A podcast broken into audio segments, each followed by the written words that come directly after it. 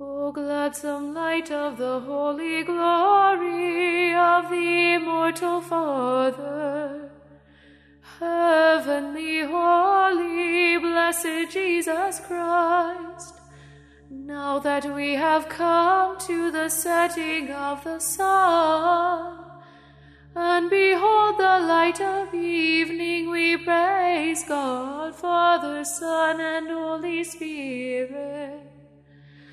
For meet it is at all times to worship you with voices of praise, O Son of God, and Giver of life. Therefore, all the world glorifies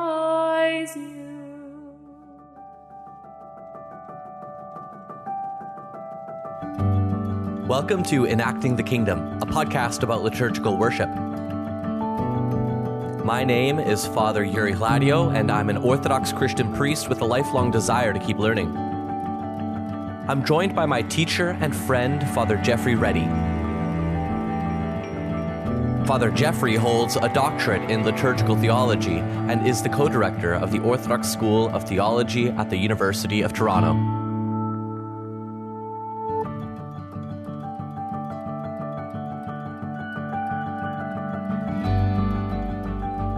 We're back continuing our series on O Gladsome Light, that sunset hymn. Actually, before we uh, get into this episode, Father Jeffrey, uh, about the um, the narrative trajectory, uh, is it right to call it a sunset hymn? Why not? Well, there you go.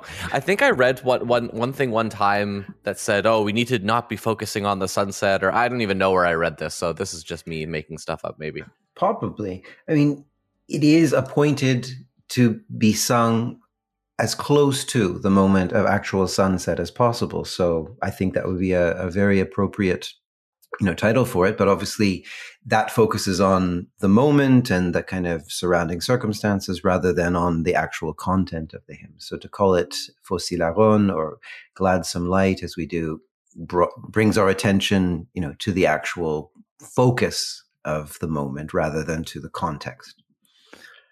So we've talked at length in previous episodes about one way of interpreting Vespers as being this clearly laid out, almost Hollywood style drama, right? Of you know creation, fall, redemption, right? This this clear move from beginning to end.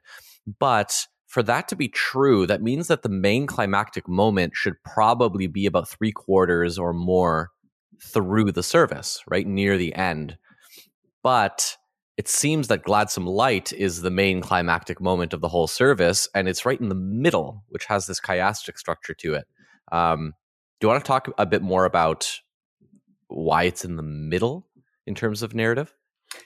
Well to begin with i think we've dismissed already the probability that the whole service was based on, you know, trying to just mm-hmm, mm-hmm. reenact in a kind of dramatic fashion um, the history of salvation, right? So the the service begins and assumes we are already amongst those who are gathered into God's covenant community. We are not actors in a play trying to you know, depict what's happened in in the past and and that somehow this is the the moment of salvation you know as it were. So uh, it plays a, a, different role a different function narratively. The whole structure of of vespers is more about our narrative participation in God's ongoing unfolding story right and so you know when we had the moment of creation at the beginning. It wasn't creation in the past, it's God's ongoing creative concern for the world, his sustaining of the world,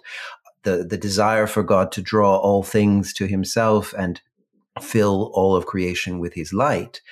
And you know, we looked at how we gathered together in the through the the great litany, the litany of peace, and, and tried to bring all of our individual stories into the framework of God's peace, his shalom, his, his ultimate purpose for, for all of creation. We looked at how that is an ongoing struggle. That's reflected in the, the narratives of the Psalms, whether that be in the, the meditative mode of the Kathismata or whether it's the mode of the lamplighting Psalms, where we have this direct movement and direction really for us to, to move from from isolation and uh, misery despair on our own into a, a, community of worship which is in fact the act that we're doing at them at that time. We've gathered together as a community. We've we've entered the church space. We've returned to God's temple where the community is gathered and where God's glory and light are, are revealed. And through that process, the, the lights of being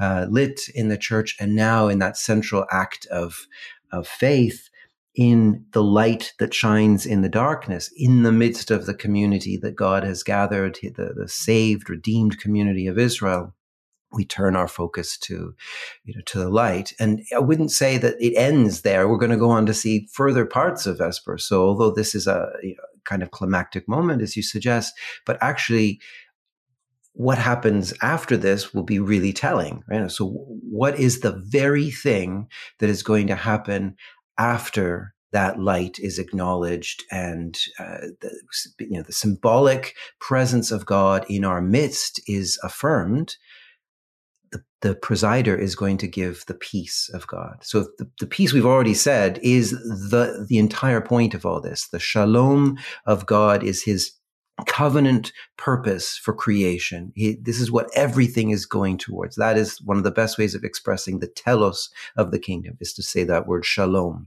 So post gladsome light, Phos Hilaron, the very first thing that's going to happen is that peace is given to the community on behalf of God the Father. The presider is going to to express that, and then in the midst of that, very often and in ancient practice, always of, of an Old Testament reading is so scriptures are read. The narrative of God is, is, is going to come into that context. So those are further and maybe even deeper climactic moments to have God's peace and God's word shared in, in that community. So it doesn't end here. It's it's a it's a high moment indeed. It, we've been building up to this in a way, but uh, it's going to go further up and further in beyond this. Mm, hmm Yeah, I gave a sermon one time where uh, I expressed the idea that you know I started with saying oftentimes if we don't know the services, we can get you know really bored sometimes, uh, and I offered uh, the um, gladsome light as this sort of benchmark in the service of Vespers that you can um, you can know that we're sort of halfway through, but it's also the climactic moment, and it's also the chiastic center. It's sort of the um, the middle of the whole thing. And oftentimes in Scripture, you know, we have stories where the punchline of the story is almost in the middle of the story. Uh, that happens in the Gospels with you know Peter um, declaring, you know, that Jesus is the, the, the Son of the Living God, right? Um, so, is is it right to think of Gladsome Light as this sort of chiastic pinnacle of the service? And could we maybe define chiasm? Right. So, I think that would be a fair assessment of of the structure. Um, certainly, there's an awful lot that as we say, builds up to this. If the church begins in darkness, to have brought the church into the kind of fullness of uh, of light, you know, liturgically expresses you know something, but it will remain lit, you know, for some time. Mm-hmm. So I would say maybe that chiastic uh, center isn't just this hymn. As say, it, it, must therefore also include, certainly in Great Vespers, that uh, giving of the peace and the the reading of the, the, the Old Testament lections, the, the, the readings from the scriptures all of that takes place with the lights on, right? And so I, would maybe group that whole thing together as as one unit. After which there is a kind of slow withdrawal. So it's almost like you know a chiastic structure you could picture as a kind of ascent up a mountain. You know, you reach a peak and then you you come back down, and and in a very real sense, the the experience of transfiguration of the of the apostles that our Lord brought with him, you know, to, to climb the mountain, to to be at the peak, to experience the light, uh, to to to to be in that light, and what, of course, does who of course does our lord meet at that point but but moses and elijah right? The law and the prophets. Well that's precisely what we're going to read in those old testament readings um, at that time. So god's god's peace is given the moses and elijah are there and then like the apostles we can't just pitch a tent there. We can't stay in that place right? So the chiastic structure eh, you know moves us back slowly away from it. It's almost like you know the, the there's a you know, a beginning and an end that, that mirror each other. That's the kind of chiastic structure has this kind of mirror shape with, with the focus, as you say, in, the middle of it. So, you know, you could have something like, you know, if you were schematizing this, it could be like A, B, C, B, A, right? Something like that would give, and that mm-hmm. focus is in that middle, you know, section to it. So absolutely. I mean, th- there's a, a moment in this service where you realize yeah, this is the important thing that's happening. All the lights are on, the vestments are fully donned. We'll talk about that probably in a few moments with the uh, um, understanding of the whole liturgical participation and celebration and, and, enactment of this. But clearly, this is a high moment. Now, there'll be, if you're doing a full vigil, there'll be other high moments. So it's not just that the mm-hmm. whole of the service you're attending climaxes here, but certainly in one of the kind of arcs of the service, in that Vespers part of it, this is the centerpiece, as you say. The podcast you're listening to reflects only the public half of the overall project of enacting the kingdom. Father Jeffrey and I actively post new episodes on our completely separate private podcast. This private space gives us the freedom to debate and discuss open and sometimes controversial questions regarding the Orthodox faith amongst a smaller and more dedicated audience. If you become a patron now, you'll get immediate access to our growing backlog of private episodes, including a discussion on the ordination of women and the coronavirus multiple spoon controversy. To get access to this private podcast, go to pryingpriest.com. Looking forward to having you join our growing community on Patreon. Now back to the show.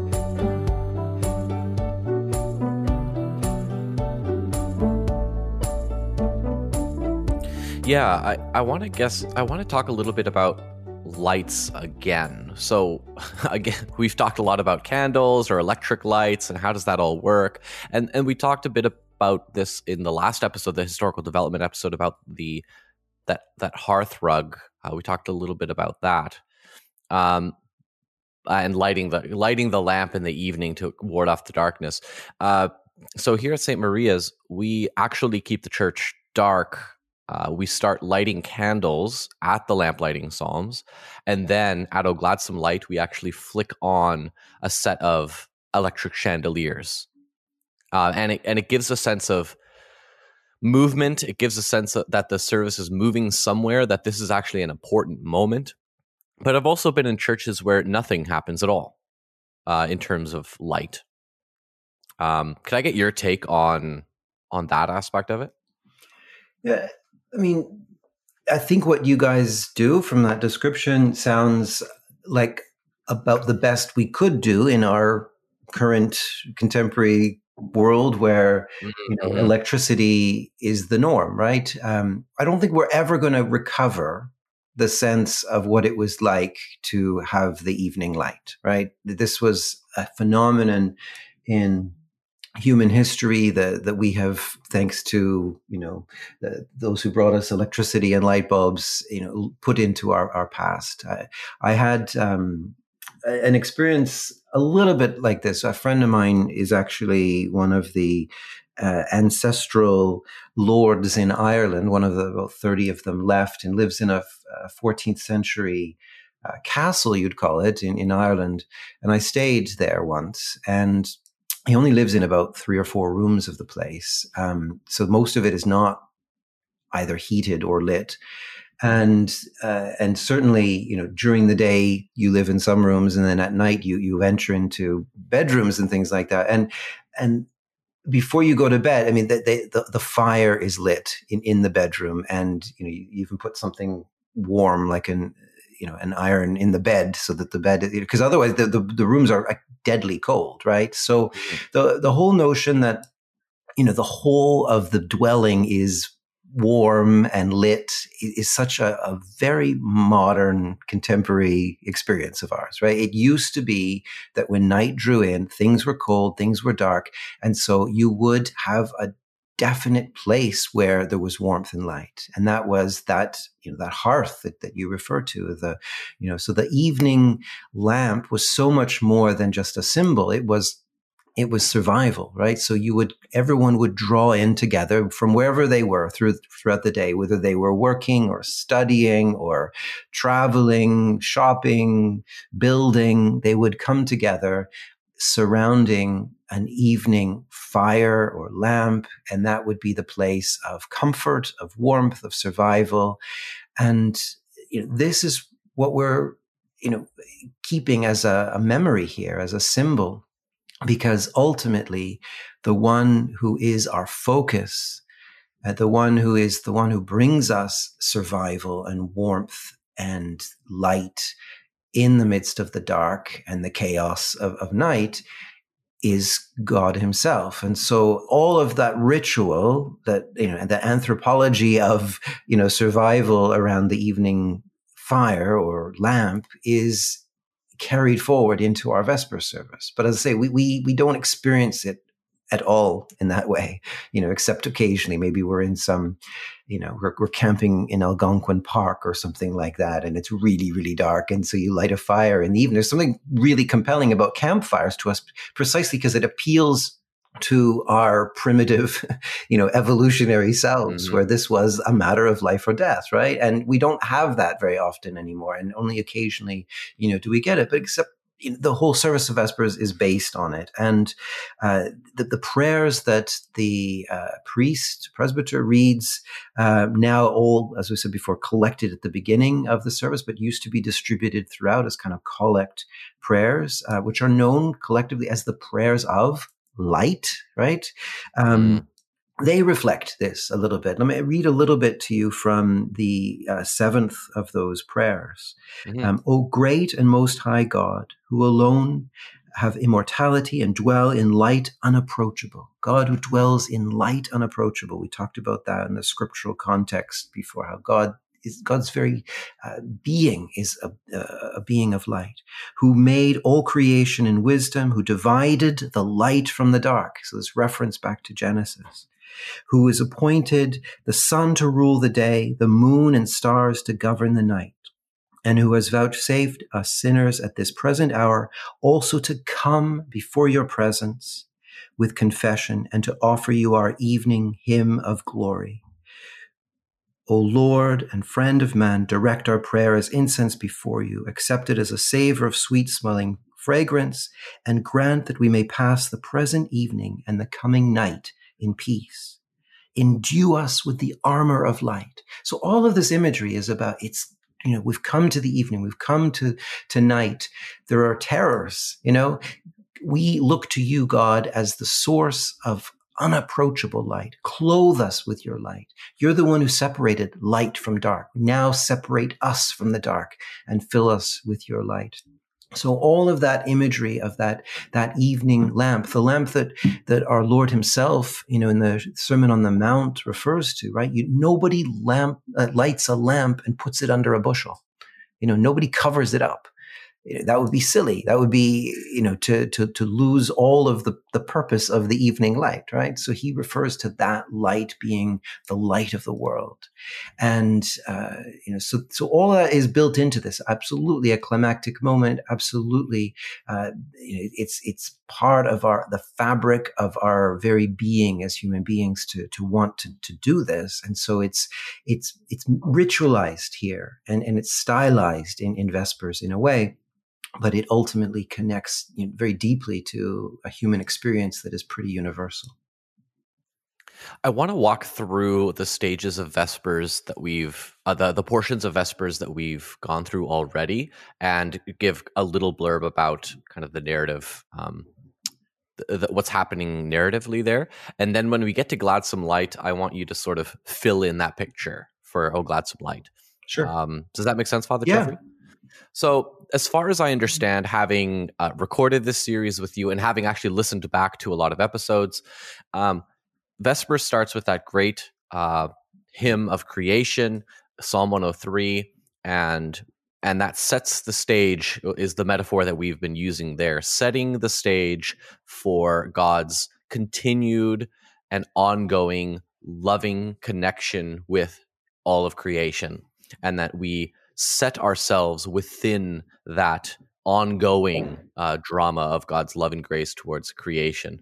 Uh, and then an outpouring of that is our prayer within that context, which is the Great Litany. And we pray, first of all, for peace, right? That God's peace comes and that it uh, permeates uh, uh, in us and in, in creation.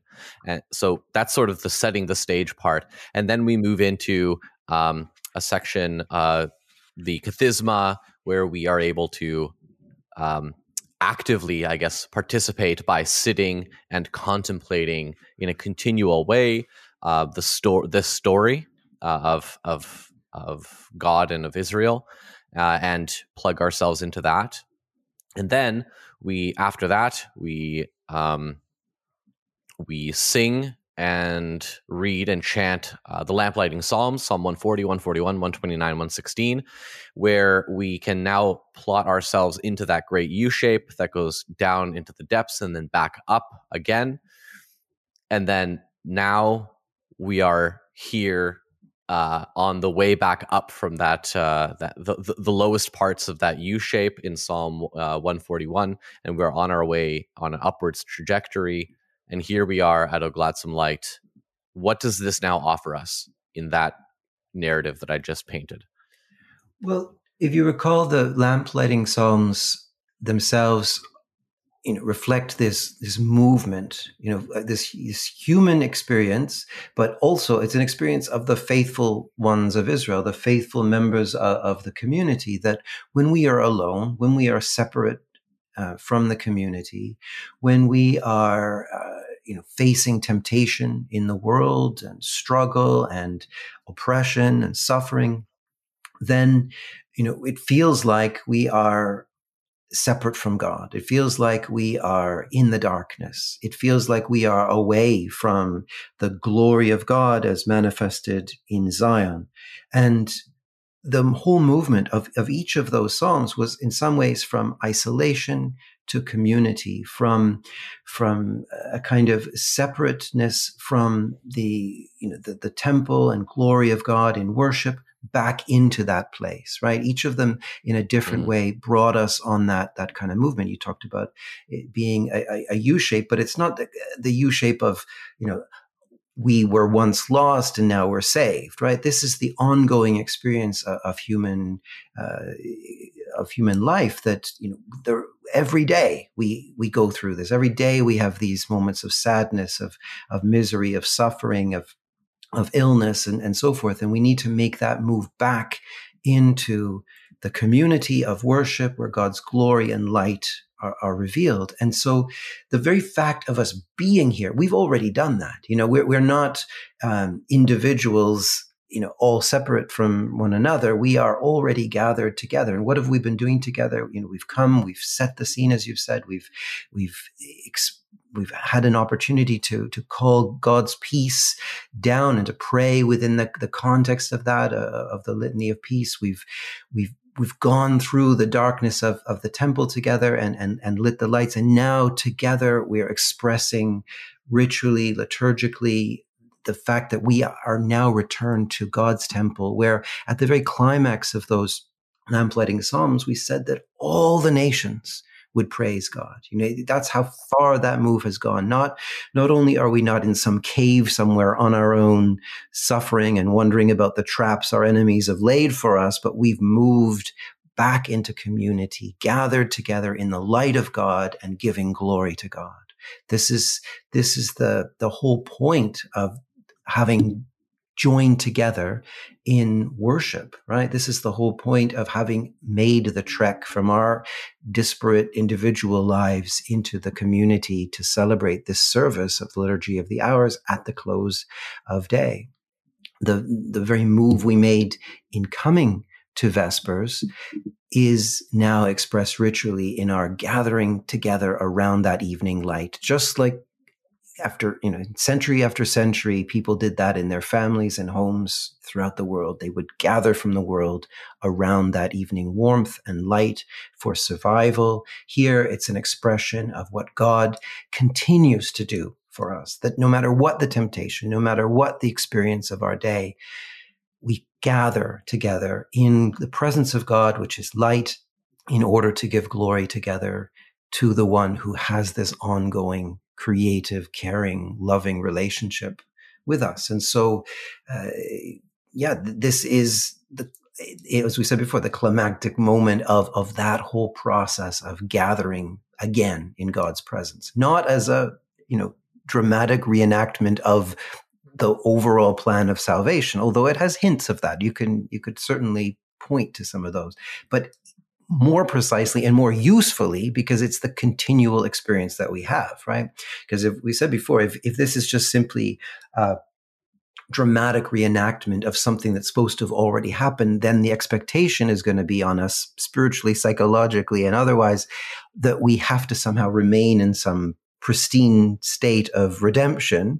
And and therefore we're going to be looking at each other with shifty eyes and thinking does you know does anybody else doubt like i do? Does anybody else have the experience of of sadness or of isolation that i do or of temptation on a daily basis? Maybe i'm the only one who has to still repent. Everyone else has moved from from the darkness into uh, the light, and and here I am supposed to stay there permanently. No, it, this is rather the, a narrative depiction of the, our ongoing experience, that we continually make that move from isolation to community, from individual into the, the, the worshiping uh, framework of, of the temple where God's light and glory are revealed and s- sung in this glorious way in this hymn. You've just finished listening to another public episode of Enacting the Kingdom. If you're getting value from this podcast and you'd like to support the show, you can head over to pryingpriest.com to become a patron. Also, five star ratings with written reviews go a long way to getting the word out there about this show. Also, since Enacting the Kingdom is social media free, any word of mouth recommendations you can make to your friends and family would be greatly appreciated. We'll see you next time.